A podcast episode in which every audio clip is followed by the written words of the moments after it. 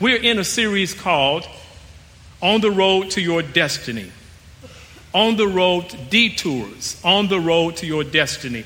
Destiny. And I'm moving quickly because I want to get right into the text because I believe God wants to speak to you this morning about a particular matter and challenge you in something that you may have been holding on to for far too long that He want to break off of us today in this service.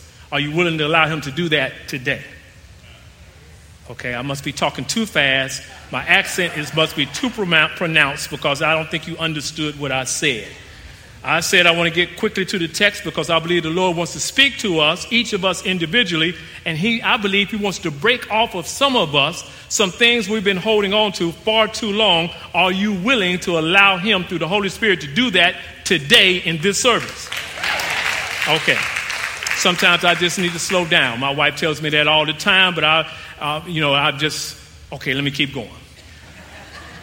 Destiny is worth reviewing because some of you may not have been here in the last two weeks. But destiny, the definition of it is so important. Because when we talk about destiny, it's not a biblical word. We're talking about the customized life calling for which God has equipped and ordained us in order to bring Him the greatest glory and the maximum expansion of his kingdom. That is what we are saying. That is what we mean whenever you hear the word destiny moving forward. Is that all right?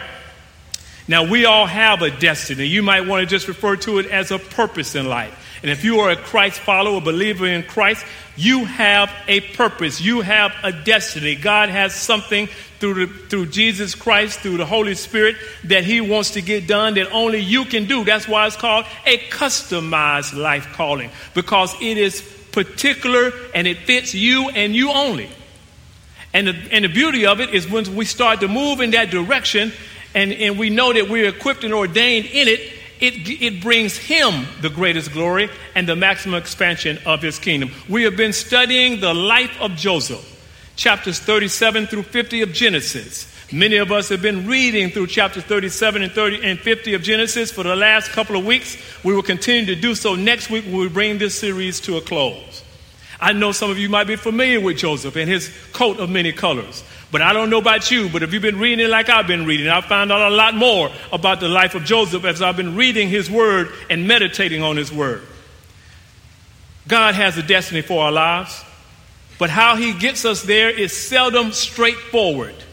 Usually he takes us on detours or delays or interruptions or, or, or just he takes us to a place and leaves us there. He does that. He does that for a couple of reasons. One reason I found he's done it in my life is to mature me, like he wants to mature you. The other reason why he does that is because he has to prepare the place that he's taking us to. So, G, so God is, wants to mature us, and at the same time, he wants to mature and work on and get ready to place the place that he's calling us to. We might spend a lot of time in these detours. And sometimes in the detours, we even will experience some setbacks, some disappointments, some things that cause us grief. Sometimes we're in these detours not because God has, has specifically called us to it. Sometimes it's because I put myself in a detour because some of the decisions that I've made in my life. And other times I find myself in, in these detours, in these places off the, off the road to my destiny because of what other people have done to me. And we left Joseph in a place last week at the end of the service. You know, sort of like a cliffhanger. We left, left everybody just hanging because we left them at verse 23 of chapter number 40, where he had told, given an interpretation to the chief cupbearer and the baker. Because they had, they both came out of Pharaoh's kingdom and they had these dreams. They couldn't figure them out and he had given an interpretation to the dream to the cupbearer, and he had told the cupbearer, Listen, when you get back to Pharaoh, remember me. Because he felt like if Pharaoh would hear what he was able to do and what he had done and restored his servant to him, that he may get him out of this dungeon that he had been banned to. That's where we left him, but we left him in this precarious position because verse 23 says that the chief cupbearer, however, did not remember Joseph, he forgot him. Now, I remember, I know, like, like me, many of you was like, I've been there before. It's like I was almost there. Things were almost working out. It looked like everything was starting to come together, and all of a sudden it looked like God just left me. He forsake me. He forgot about me. He put me up on the shelf. Anybody, anybody have any feelings like that in the past? Anybody ever felt that way in the past? I believe some of us might be feeling that way right now, and God wants to speak to you this morning. And then to make matters even more of a concern, when we go to, to, to chapter number 41, look what we see. When two full years have passed, and Pharaoh had a dream. This morning, we're going to be talking simply about moving from detour to destiny. Moving from detour to destiny. When, do we, when can we get a sense that it's time to get off of this detour and get back on the road that's going to take us to where God intended for us to go all the time? And it's been two years now. Two years has passed. Sometimes detours take a while. God sets us there for not just a minute, but for some days and sometimes for months and years, like He did for Joseph. But I want you to see that it was necessary for, to be there, for him to be there two years.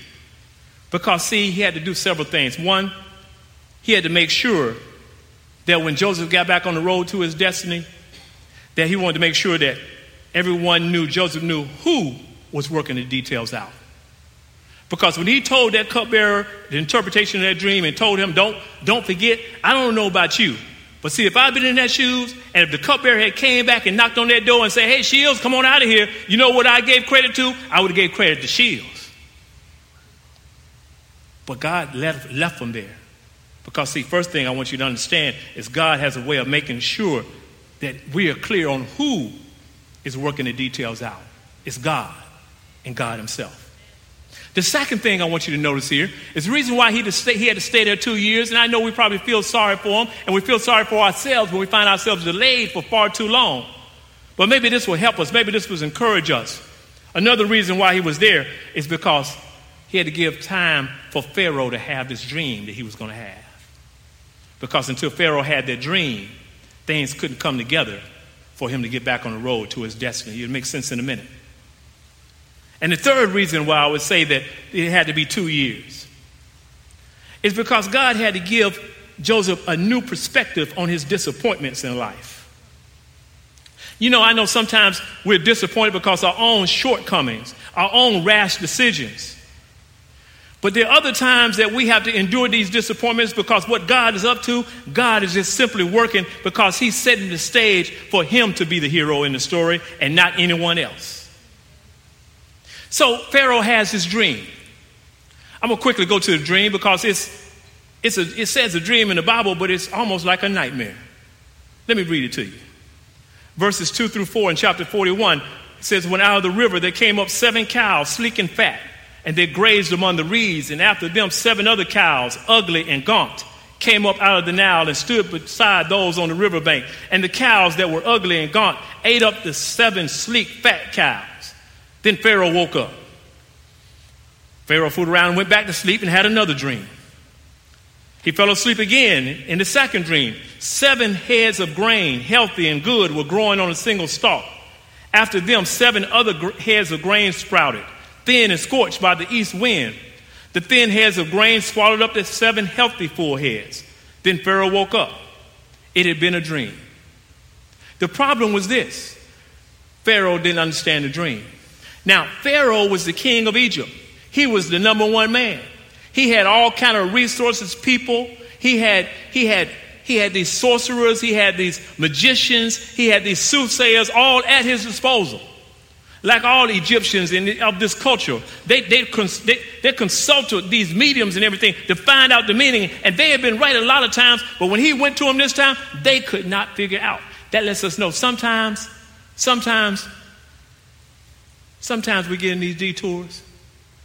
No matter how much money we have, no matter how much influence we have, no how much clout we have, sometimes we just can't figure out. And God puts us there because He wants to, us to rely on Him and Him alone. So he's telling this story and he's going to, this, to his people and they can't figure out. And then you remember that cupbearer I talked about a while ago? You know, he'd been silent for two years. You remember? He got out of he got out of prison and went back to his job, forgot all about Joseph. But look what it says in verse number nine. Then the chief cupbearer said to Pharaoh, Today I am reminded of my shortcomings. What took you so long, cupbearer? What took you so long? I believe it took him that long because he was so glad to get back in there and be serving the king. And, and remember what I told, what we talked about last week. Evidently, something bad had gone down because Pharaoh sent the cupbearer and the baker to jail. I, you know, we speculate that evidently somebody must have been trying to poison the king, and he didn't know which Pharaoh, and he didn't know which one it was. So he put both of them in jail. And the cupbearer gets the cupbearer probably knew he, he wasn't guilty. But when he finally got back, he wasn't dare gonna bring this back up to Pharaoh again. But here it is two years later. And all of a sudden, he's reminded. And the Bible says that Pharaoh, he told Pharaoh was once angry with his servants, and he imprisoned me and the chief baker in the house of the captain of the guard. Each of us had a dream the same night. Each dream had a meaning of his own. Now, a young Hebrew was there with us, a servant of the captain of the guard. We told him our dreams, and he interpreted them for us, giving each man the interpretation of his dream. And things turned out exactly as he interpreted them to us. I was restored to my position, and the other man was impaled. It's probably triggered Pharaoh's memory. He's thought about, yes, I remember all of that. So Pharaoh sent for Joseph, and he was quickly brought from the dungeon. Now, I'm looking at verse number 14, chapter 41. It's not on the screen. This is a good reason. This is a good, good invitation. Bring your Bibles. Sometimes I'm going to go somewhere that's not on the screen, so you don't want to get left out. So bring your Bibles and read along with me. Look what happens in chapter four, in verse 14. When Pharaoh sent for Joseph, he was quickly brought from the dungeon. And I know we got some students here out of school coming in for Thanksgiving holiday. This is, and, and, and students is not going to school tomorrow, high school students, this is a word for you. This is a word particular for you. Listen to what happens. When he had shaved and changed his clothes, he came before Pharaoh. What am I trying to say to you? Opportunity is going to come your way. Get prepared when it comes. It might be the only shot you get. Evidently, Joseph knew this was his chance. And he he quickly shaved and changed his clothes and went there before Pharaoh. And then Pharaoh said to Joseph, I had a dream and no one can interpret it. But I heard it said of you that when you hear a dream, you can interpret it. Now I want you to see something that happens next. You remember when Joseph had the first dreams? Back in chapter 37, y'all remember that? He was 17 years old. 17 years old and had those dreams about the stalks that bowed down to, his, to him. And then he had the, sun and the moon and all the stars bowed down to him. And he was telling his brothers, brothers got mad with him. That's how he wound up in this mess in the first place. Because God had to work on him a little bit about how he needed to handle information and how he needed not prance out in front of everybody and just make everybody just jealous of him because he was the man. You remember that? See, God had been working on his heart because he had a different attitude about these dreams this time. Because look what he says in verse 16. I cannot do it, Joseph replied to Pharaoh, but God will give Pharaoh the answer he desires. See, detour is working. He began to give, make sure he gave God all the credit. Now he's getting ready to have to interpret these dreams. He's been in jail for now a total of about, let's see, probably uh, 11 years or so. I'll show you why we know that in a few minutes. And he's getting ready to hear these interpretations. Now, I know he probably was anxious. He's going to tell me these dreams and he's going to demand that I give him an interpretation. He's already said but God will give Pharaoh the answer he deserves. It reminds me of scripture of what the wisest man in the Bible wrote down. The wisest man in the Bible was Solomon. He wrote down in Proverbs Trust in the Lord with all your heart and lean not on your own understanding. In all your ways, submit to him, and he will make your path straight. See, I believe, I believe through the, through the through the visiting of detours, through delays, disappointments, through setbacks, Joseph, Joseph embraced this.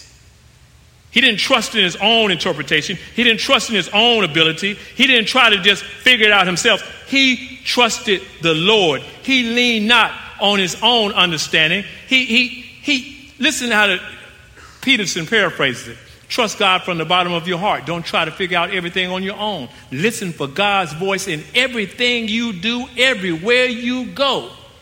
He's the one who will keep you on track. So, with that thought in mind, he began to tell Pharaoh, before I go on, let me, let me, let me I, think, I think sometimes it helps to have a little illustration. Just, just to know, this whole trust, trust from the bottom of your heart. Trust in the Lord. This whole thing about trusting in the Lord. You know, how many, how many of you got a watch on your arm? You got a watch on your arm?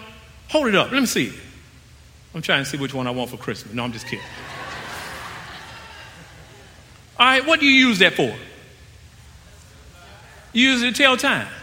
And now some of us that don't have a watch on our arm, we got what, what else we got on our body? We got a cell phone. Yeah, thank you, Janet. Pull it out right away. So if I ask you what time is it, what time is it? What do you got to do? And what time is it? I'm not, it's not a trick question. What time is it?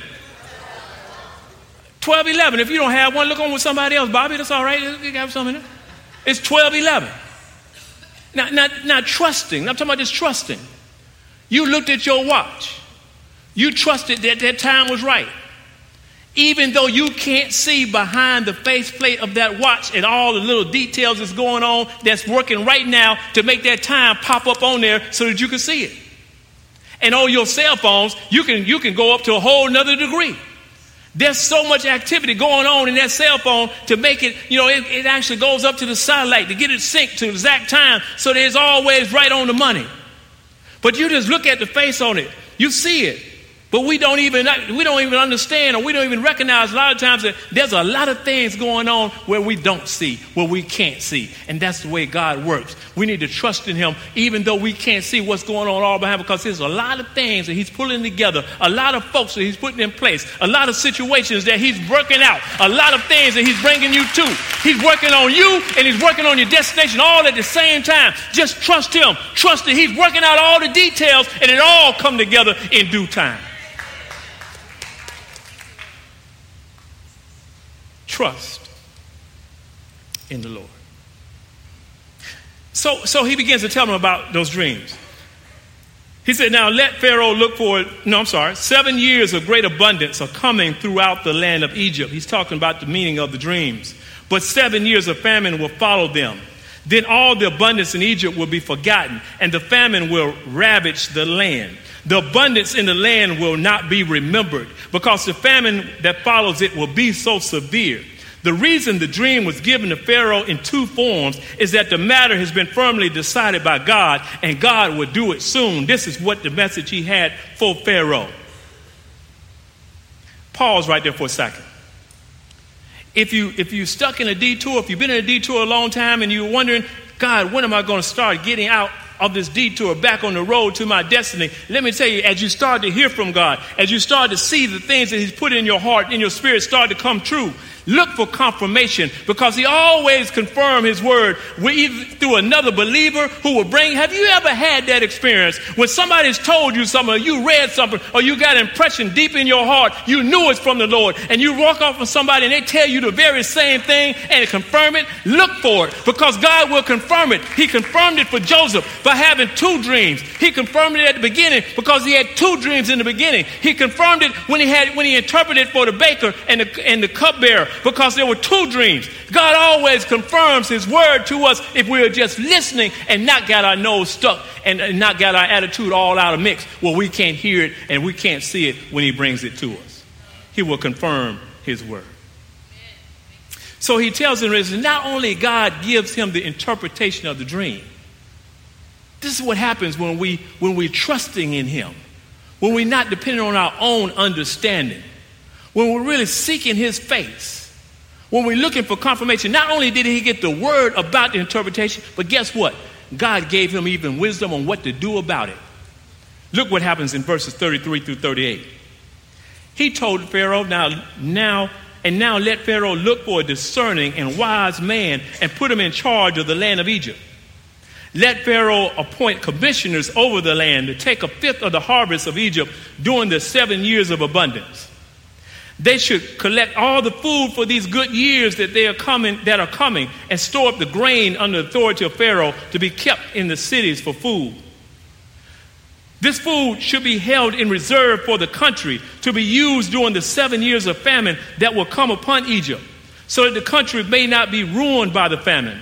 The plan seemed good to Pharaoh and to all his officials. So Pharaoh asked him, Can we find anyone like this man, one who, in whom is the Spirit of God?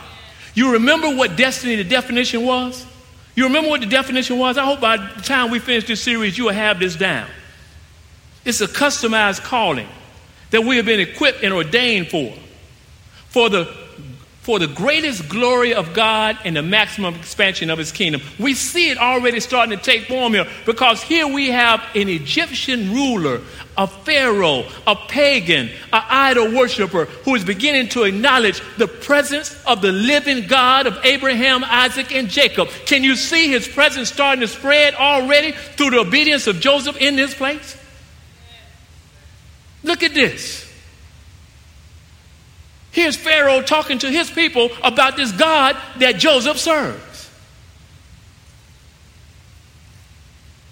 After interpreting, interpreting the dream and then telling Pharaoh what to do about the dream, Pharaoh is so pleased that you know what he does? He makes Joseph the ruler over all Egypt underneath him. Now you got to read this. You got to read this.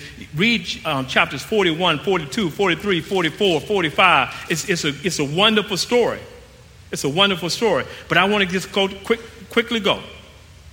Because, because you see, from here, we find that Pharaoh said to Joseph, Since God has made all this known to you, there's no one so discerning as wise as you. The very words that he used, Joseph, uh, Pharaoh turned around and said, You are the one.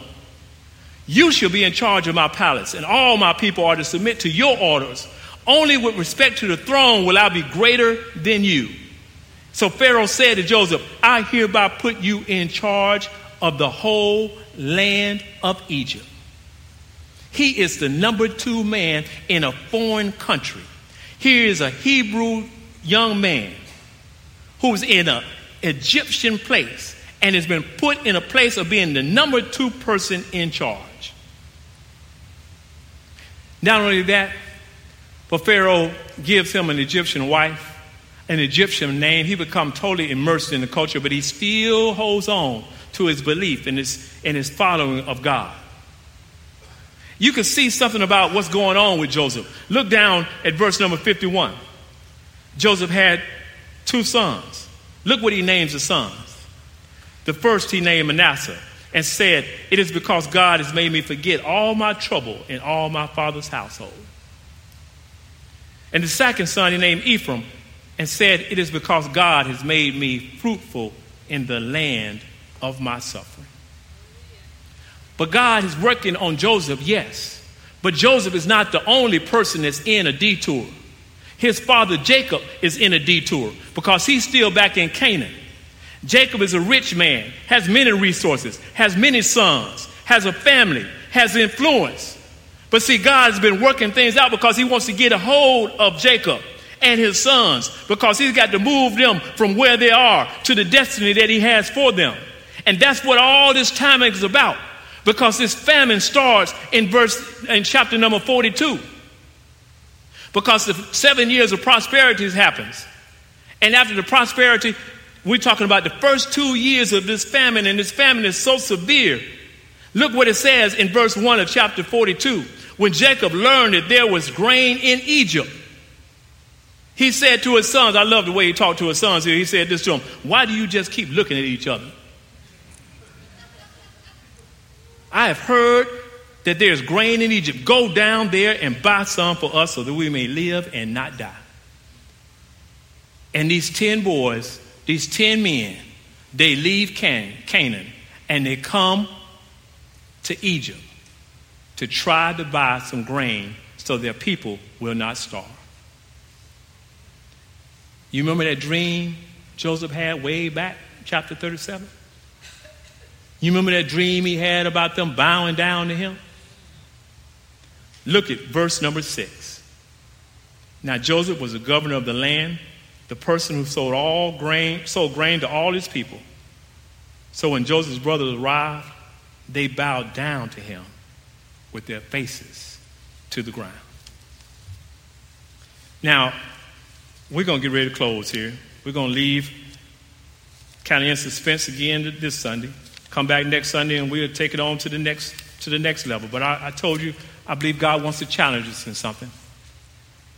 And this is what I think He wants to challenge us in. Because as I've read through that, I, I know some of us probably say, man, Joseph, that was a lot of coincidence happened for him.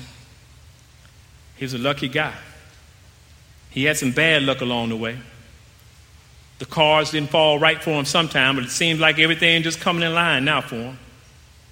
And I would say to us that I believe this is what God wants to break off of us dependence on luck, fate, chance, happenstance. And if that's some of your vocabulary, I'm going to challenge you to stop saying it this day. Not tomorrow, but today. Because happenstance, luck, fate, chance had nothing to do with what's happening with Joseph and his people in this story right here. And guess what? If you're a believer in Jesus Christ, happenstance, luck, chance, fate, the cards, the readings, all the tarot readings, all that stuff, and that has nothing to do with the plans that God has for you. And as soon as we start depending on that mess and start believing on revelation from Him, I believe we will come out of these detours we find ourselves and get back on the road to our destiny. Providence and, and sovereign, sovereign, sovereignty are words we need to replace those other words with. Providence is the way God arranges things to achieve his sovereign purposes. God's sovereignty. God is a sovereign God. What do I mean by that? He has absolute right to do all things according to his own good pleasure because he is the creator. He is the sustainer. He made it all. He sustains it all. And he gets a chance and he has absolute ruled over all. And if that's not the way we've been operating, I suggest we spend some time in meditation until we can get that and we can own that. Because if we don't have that, we can't move forward. We'll always be going about, I'm just not lucky. It just didn't fall my way. And that is some things that we just need to stop depending and leaning on and lean on the Lord. Providence.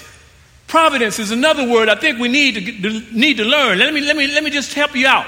I know that's a good old theological word, but it's not that, it's not that hard. It simply means that it essentially means foresight and making provision beforehand.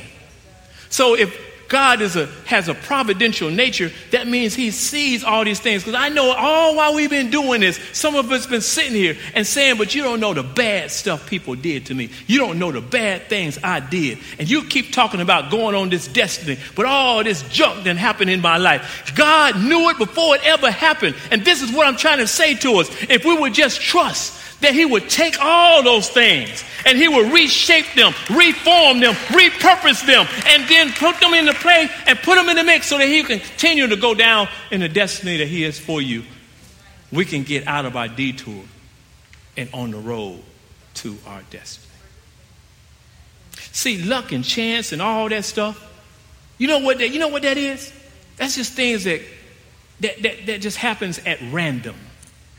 And there's no purpose to their occurrence. It's just random things. But God is not a random God. And when it comes to you, He doesn't look at any part of your life as random. If we would get the right vision, the right perspective on this, He'll take anything and everything and all things that happen, that we go through, that we experience, and He will use them, shape them, to move us to where He desires for us to go. Those that's praying with, you know, if you if you if you're here and you you are here to pray with people as they get ready to respond, this would be a great time for you to come up and position yourself behind one of these altars. Because we're going to move from here, and I, I'm going to ask you to give me five more minutes. Five. I'm going to ask you to not leave in these five minutes because what's going to happen in these five minutes? I better say seven. Five might be too quick. And, and, you say, well, what you want me to do if I don't, if I don't need to respond? I, I need you to pray. I need you to pray because I believe there's some people in this room that right now, the Holy Spirit is reminding you of how you've been stuck in a detour far too long because you hadn't been able to let go of the bad things and the bad decisions and the bad stuff that's happened in your life. You've been stuck in a detour far too long because you are just mad with God and mad with everybody else because you've seen opportunity pass you by. You thought you was going to get it and, it and it went to somebody else. And you're just mad and you're stewing. You just you just you just simmering in your own juices right there. And I believe that's what I talked about earlier. I believe God wants to break that off of you today. Today. Not tomorrow, not next week. I'm talking about today. I believe God has the power to do that to, for us today. Anybody believe He has the power to do that for us today?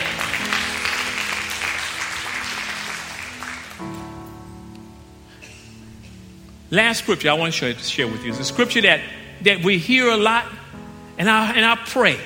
I pray. I, I saved it for the last thing that I'm going to say as far as scripture from the word because it's a scripture that we've heard many times. And some of us, when we hear it, we kind of turn off because we say that, that's not that's not true. That's not true. But in light of what we've just discussed, listen to these words that Paul wrote to the Romans. Paul simply said, and we know that in all things God works for the good of those who love him who have been called according to his purpose. Beloved, if you've rejected that scripture because you said, no, that doesn't work for me, that hadn't worked for me, I pray that something has been said today will get you to see this in a new light. Would you stand with me, please? Remember now, I'm doing good. I think I got about three minutes left. And it doesn't take long with God. How many of y'all know that? It doesn't take long at all with God. So, what I'm going to ask us to consider doing, if God is really speaking to your heart, if this message has, and, and you say, well, Derek, I don't know exactly what, don't worry about what it is. Just take a step of faith and come on down here to this altar and get down on your knees. Maybe get someone's hand and say, listen, I just need you to pray with me. I just need you to pray for me. I need you to intercede on my behalf because something is going on on the inside and I don't know exactly what it is, but you know, if it's starting on the inside, that's God working because that's the way He works on us. He starts from the inside and He works out. And so I want to invite you to come to these altars. Come to these altars. I'm, I'm talking about come right now. Come now.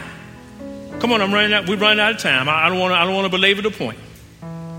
I mean, there are some people. I, I, I looked across this, uh, uh this congregation and I recognize folks. You've got people in your family. You've got children that made bad decisions. You've got children that seem to get that went left and, instead of going right. And you're saying to yourself, "But you see, God can't redeem it." And I'm telling you, that's not the truth. God knew it was going to happen, and if we would just allow Him to, He would do something with that and take that child and get him to the purpose, her to the purpose that He's had for all the time. All He needs is somebody to exercise exercise a little bit of faith. See, God doesn't show us the whole picture. He doesn't show it to us so that we'll learn to walk by faith and not by sight. Would you respond as Lord leads?